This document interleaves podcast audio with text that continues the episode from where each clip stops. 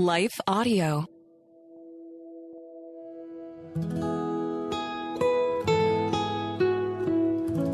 Hello and welcome to the Capital Ministries podcast. At Capital Ministries, our mission is to make disciples of Jesus Christ in the political arena throughout the world, and we do this through weekly, in-depth discipleship Bible studies.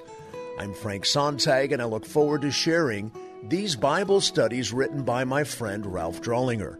As president and founder of Capital Ministries, Ralph is teaching the same study to three different groups in D C this week.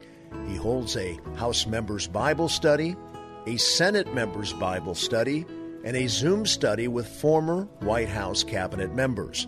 Paul states in the opening portions of First Corinthians thirteen, "Without love, I am nothing." What then are the defining aspects of love that both you and I need to be continually working on and growing in? This study will take a close look at this element to consider. Before we get started, let us hear a word from our sponsor.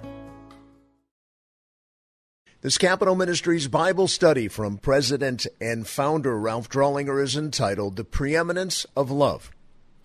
Without love as the center of your faith, your trajectory in office will be less than it could be otherwise. For you to be influential, your spouse, family members, and colleagues must know in their heart of hearts that, first and foremost, you're a loving person. Paul states in the opening portions of First Corinthians thirteen, "Without love, I am nothing." What then are the defining aspects of love that both you and I need to be continually working on and growing in? This study will take a close look at this element to consider. Our introduction.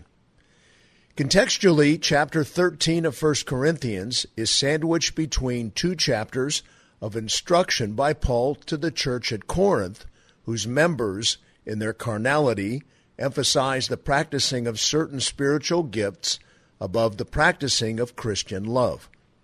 Paul instructs them that love is preeminent. Again, charity or love is what ties people together. Of special note are the love-defining verbs from verses four through seven that follow under the second outline point, the elements of love. All fifteen are in the present continuous tense, denoting actions and attitudes which have become habitual, ingrained gradually by constant repetition. Born from this and worthy of saying again, these defining characteristics of love are worthy of constant review and practice, especially with our spouses, family members, office staff, and professional colleagues. After all, love is what ties us together and sustains our relationships. Given that repetition is the key to learning and ingraining, I like to review this study often. Akin to skills needed for driving a car, these specific, measurable aspects of love should become habitual responses in our lives, even though they are more difficult and take much longer to cultivate than the rote habits of driving a car. Before examining the fundamental aspects germane to objectifying love, Paul first emphasizes, and appropriately so, the superiority of love. So let us look at that first. The essentiality of love, First Corinthians thirteen, one through three, which says, "If I speak with the tongues of men and of angels, but do not have love, I become a noisy gong or a clanging cymbal. If I have the gift of prophecy and know all mysteries and all knowledge, and if I have all faith so as to remove mountains, but do not have love, I am nothing. And if I give all my possessions to feed the poor, and if I surrender my body to be burned, but do not have love, it profits me nothing." In these three opening verses, Paul makes three stark comparisons in order to underscore the incomparability of love. These introductory remarks exclaim the dominance of love as a virtue over all other character traits. It is important, motivational, and insightful to note that the three respective comparisons are related to qualities necessary from a human perspective for one to succeed in the capital community. One must possess speaking skills, chapter thirteen, verse one, leadership, thirteen two, and self-sacrifice, chapter thirteen, verse three. As critical as those are, love, from God's perspective, is of greater importance. As interesting a comparison as this is, let us elaborate on each. The first comparison in verse one is to a person's oratory abilities. A. Love over oration, First Corinthians thirteen one. If I speak with the tongues of men and of angels, but do not have love, I become a noisy gong or a clanging cymbal. One's love for others is more important than his speaking abilities. The metaphorical meaning of becoming a noisy gong or a clanging cymbal relates to empty philosophizing. Someone who knows and exclaims all the right answers, but has no love, is akin to the church of Ephesus as described in Revelation chapter two, verses one through seven. The church had all the right doctrine, but had lost their love for God. Proverbs three three summarizes the necessary virtues a public servant needs to possess, both a herald of truth and a man or woman of love. Do not let kindness and truth leave you. Bind them around your neck. Write them on the tablet of your heart. Solomon's use of the words neck and heart bespeak of both love, kindness, and truth as being a part of a person's outward and inward adornment. The meaning of the Hebrew word for heart, leb, includes the aspect of one's intellect, emotion, and will.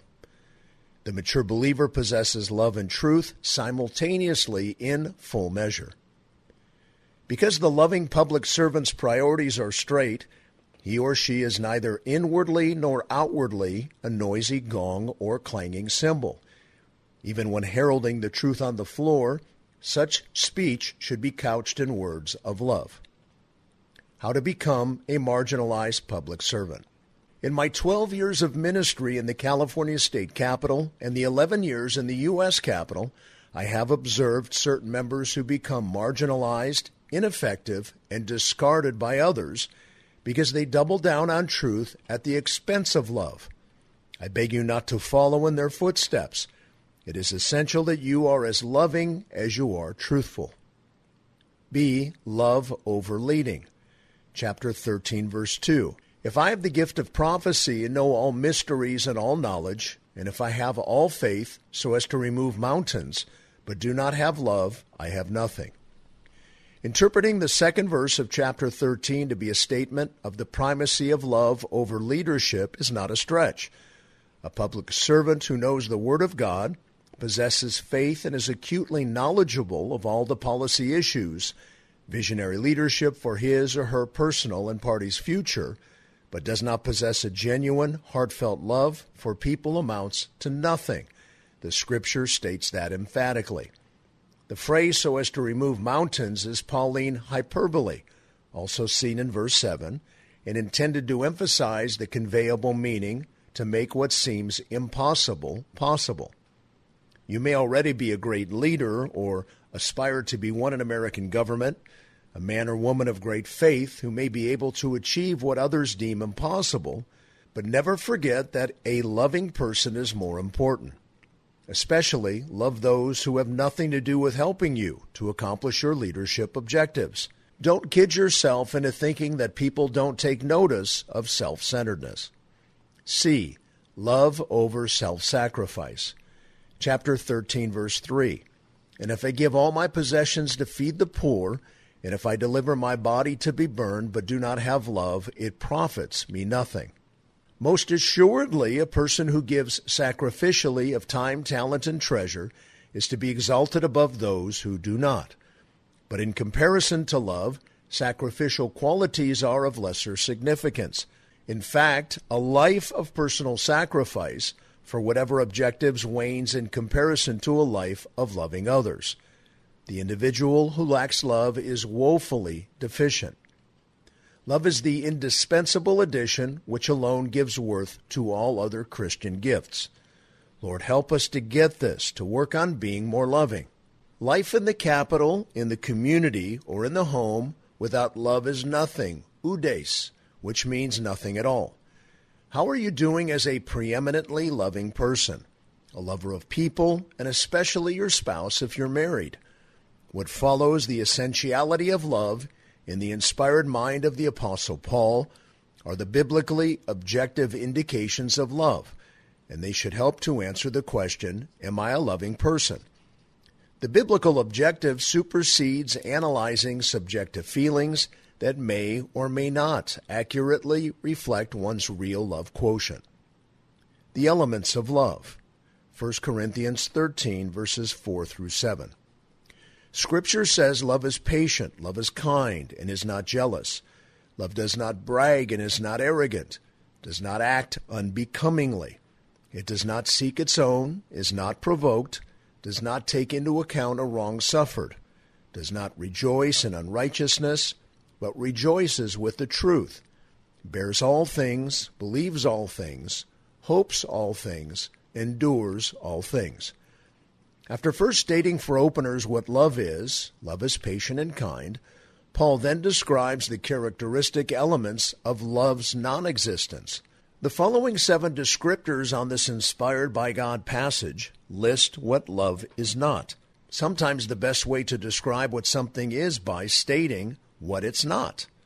After briefly examining and defining all of these virtues in First Corinthians thirteen, I want to review Colossians chapter three, verses twelve through fourteen, for additional insights relative to the emotional aspects of love in order to round out the study, because love is emotive as well. However, I want to be careful not to get the cart before the horse. Keep in mind that emotions, both good and bad, always stem from a person's thinking, both proper and improper. Given our cultural misunderstanding of love, it is essential to approach and teach on love in this order. First Corinthians thirteen before Colossians three. A. Love is patient, makrothumeo. Patient literally means suffers long. This first characteristic is the ability to be taken advantage of by a person many times and not be upset. The root word means to persevere. James uses this same Greek word in describing the attitudinal response of the prophets of old, whose words went unheeded by their peers. Cross-reference James chapter five, verse eight. Program your mind with Philippians one six, which says, "For I am confident of this very thing, that he who began a good work in you will perfect it until the day of Christ Jesus." The truth of this passage will help sober you to the fact that God is not through sanctifying the other person. Is he through sanctifying me? So be patient, not condemning and judgmental. Remember, too, that since Christ forgave your sins, past, present, and future, you must find room in your heart to forgive others who have wronged you.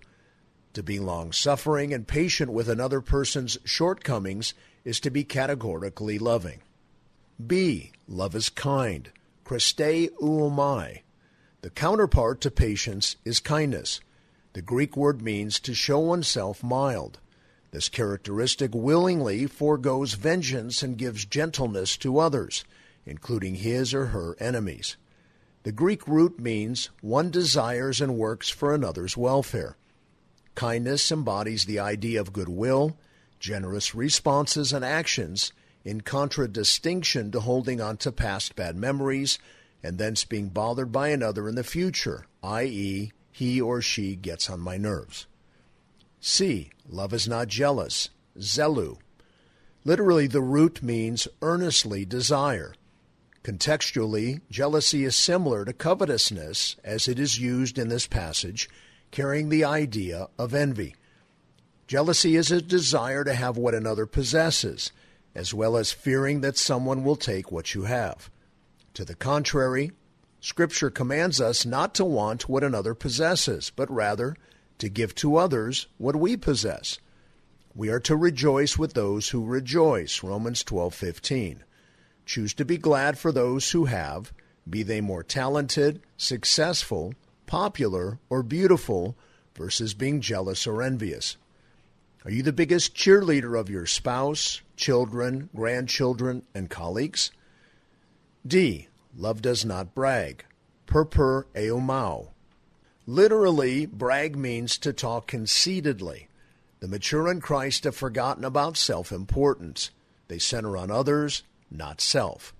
Proverbs twenty-seven two states, "Let another praise you and not your own mouth, a stranger and not your own lips."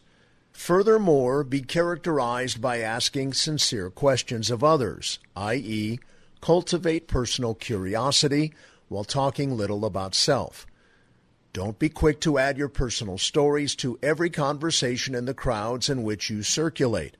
Everyone already gets the point. They don't need to hear your long-winded illustration that includes individuals about whom they know nothing. Spending your time asking questions of others and giving short answers when asked a question is far better. Love does not brag. When approaching a conversation, ask yourself, what can I learn from this person versus what can I tell them about me? E. Love is not arrogant. Fusio. The word arrogant literally means to puff or blow up. The missionary William Carey, who translated the Bible into thirty-four languages, once was belittled at a banquet. An arrogant man said to him, "Mister Carey, I understand that you were once a shoemaker." Carey replied, "I was not a shoemaker, only a shoe repairman." Strive to be big-hearted, not big-headed. Make it a habit to de-emphasize self in the presence of others. Proverbs sixteen eighteen states, "Pride goes before destruction, and a haughty spirit before stumbling." Reciprocally, keep in mind James four six, "God gives grace to the humble." F. Love does not act unbecomingly. Askemaneo. This characteristic describes someone who cares so little for those around him that he acts without proper decorum for the occasion. He acts rudely or impolitely and perhaps even in a crude manner. Work always on showing sensitivity for others. Always display respect for another regardless of the person's position or ability to assist in your objectives. G. Love does not seek its own. Zeteo hiatu. Jesus did not come to be served, but to serve. Matthew twenty twenty-eight. Be occupied with others' needs, not yours. Philippians two three states, "Do nothing from selfishness or empty conceit, but with humility of mind regard one another as more important than yourselves." Herein is the boilerplate Christianity. Are the objectives of your spouse or your colleagues more important to you than your own? What will you do by way of time, talent, and treasure for your spouse or colleague that will spell out to her or him in no unmistakable actions that you cherish her or him above yourself? One of the measurable aspects of love is not seeking your self-interests continually. Coach John Wooden stressed adopting the daily habit of doing a kind deed for someone who in no way could recompense the person. That habit is an excellent one because it keeps reminding us of this truth. Love does not seek its own. H. Love is not provoked. Paroxuno. Literally, provoke means to irritate, arouse to anger. Love guards against being upset, irritated, or angered. Remember, love is kind. People who are intent on having their own way are easily provoked when denied what they want. I. Love does not take into account a wrong suffered. Logizomai. The Greek has the idea of not ledgering the wrong someone has done and keeping a log. To the contrary, an important early church father, Chrysostome, remarked that a wrong done against love is like a spark that falls into the sea and is extinguished forever. The famous saying, "Don't get mad, get even," illustrates the opposite idea to Paul's intent in this passage. If you're a Christian, your response must be to forgive and forget. Do not engender in yourself a memory akin to that of an elephant. Praise God, he takes not into consideration our past sin. When a person tightly clasps the virtue of Christ's forgiveness, he is enabled to forsake the bondage of bitterness. Don't keep a log. It is not loving. Paul, who was more ill-treated than you or I will ever be, declared, "forgetting what lies behind." Philippians three, verse thirteen b. Can the same be said of you? Do you instead press on toward the goal for the prize of the upward call of God in Christ Jesus? Philippians three fourteen. J. Love does not rejoice in unrighteousness, adikia. Isaiah warns, woe to those who call evil good and good evil, chapter five, verse twenty. Sacrificing truth is not loving. The presence of sin in another person should not be applauded. For sure, the biblical concept of love is not emotional sentimentality devoid of truth. K. Love rejoices with the truth, aletheia. Love cares that what another believes is truthful. Allowing another to be hurt by lies is not loving. What an individual believes and then acts upon is determinative to personal, familial, and national destinies. Therefore, love does not rejoice with erroneous thinking. The following remaining four elements of love are stated in a literary device known as hyperbole, that is, exaggeration in order to make a strong point. The repetition of the phrase, all things, therefore, relates to all things within the confines of God's righteousness, will, and tolerance. L. Love bears all things, stego. Literally, the word bears means to cover. Love covers a multitude of sins, Proverbs ten twelve b, cross-reference First Peter four eight. You can measure your love for another by how quickly you are willing and apt to forgive and forget, to move on relative to another's faults. God's nature, and hopefully the believer's actions, must emulate God's revealed character in Psalm one oh three, verse twelve, which says, as far as the east is from the west, so far has he removed our transgressions from us.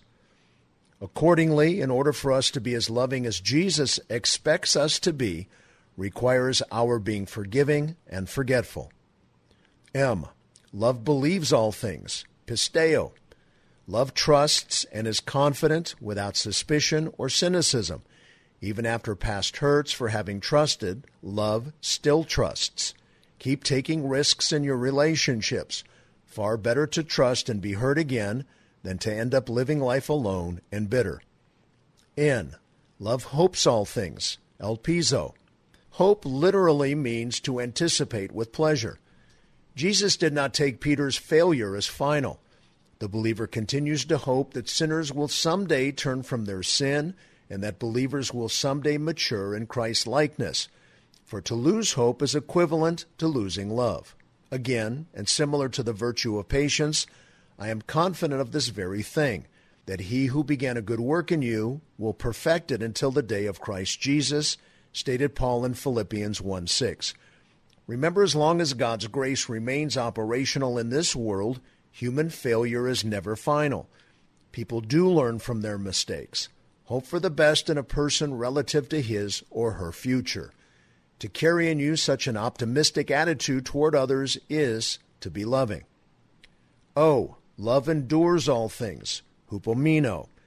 This Greek word was used in reference to an army that held its position no matter what the cost. Love holds fast to the one it loves, standing against all opposition. Love remains loyal even when the object of love is less than perfect. Though these fifteen virtues may seem somewhat mechanical, they will, however, produce the emotions of love that are critically important to every human being and necessary to tying us together for the long run. Keep in mind, theologically speaking, all of these attributes of love already and completely exist in the life of the child of God, per Colossians two ten a. It says, and in him you have been made complete. The believer is made positionally perfect before God at the point of salvation. How well a person responds to his new God-given, loving positional perfection in his everyday practice is a matter of obedience. All that explanation is to say this. No believer can rightfully reason, I am just not a very loving person. All believers are perfect in their love. How obedient you are to your new nature in Christ is the more appropriate self-analysis. The exuberance of love. Colossians three twelve through fourteen speaks to the passions of love. It states, so as those who have been chosen of God, holy and beloved, put on a heart of compassion, kindness, humility, gentleness, and patience, bearing with one another and forgiving each other.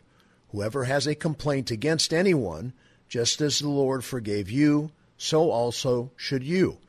Beyond all these things, put on love, which is the perfect bond of unity. In light of all the perfect and sacrificial love Jesus Christ has displayed to and for the world, John three sixteen, God expects nothing less in response from his followers. The phrase, heart of compassion, splachnon oik termos, speaks of the seat of emotions. These elements that follow in this passage are very similar to those previously listed in First Corinthians thirteen, but are listed in Colossians in the context of having a heart of compassion. God's exuberant, supernatural love is poured out via the indwelling Holy Spirit in the life of the believer. Again, and importantly, all of the elements of love presently exist in the believer's heart. Cross-reference Ephesians one three, Colossians two ten, and Second Peter one three through four. It isn't a matter of gaining these attributes. It's a matter of taking ownership and using them. The essential, elemental, and exuberant aspects of love, as listed in First Corinthians and Colossians, are all characteristic ingredients of the truly redeemed, and these attributes should naturally flow forth in and from the life of every Spirit-filled follower of Christ. The eternality of love. I want to address the closing passages on love as found in First Corinthians thirteen. A. Love never fails. Love is permanent. It is an attribute of God, which means it never withers or decays. It is not as if love is important to one generation and not to another. The believer should view this permanence of love as a communicable attribute from God. Love is to be present and active in the life of every believer at all times and in every generation. Likened to Jesus, we need to possess eternal, unfailing, ever-present love. Agape love is part of the believer's very nature. May these virtues be increasingly unfolding in your life. May you conscientiously and regularly cultivate the habitual traits of Christ's unending love in your personhood. The First Corinthians thirteen passages go on to contrast the importance of love with the spiritual gifts in the body of Christ, another study with a great deal of complexity. May God help you to put on the very nature every believer already possesses, the essential, elemental, exuberant, and eternal aspects of love. Amen. Friends, I encourage you to find more studies like this one on the Capital Ministries website, which is cap min dot org. There you can also learn about in-depth weekly discipleship Bible studies taking place in capitals throughout our nation and around the world. You may be called to lead such studies with public servants in your community. Thanks to the team at Life Audio for their partnership with us on the podcast. Here at life audio dot com, you will also find more faith-centered podcasts. This concludes our Bible study for this week. May God bless you deeply. Thank you for all you do in our great country and on the Hill. This is Frank Sontag.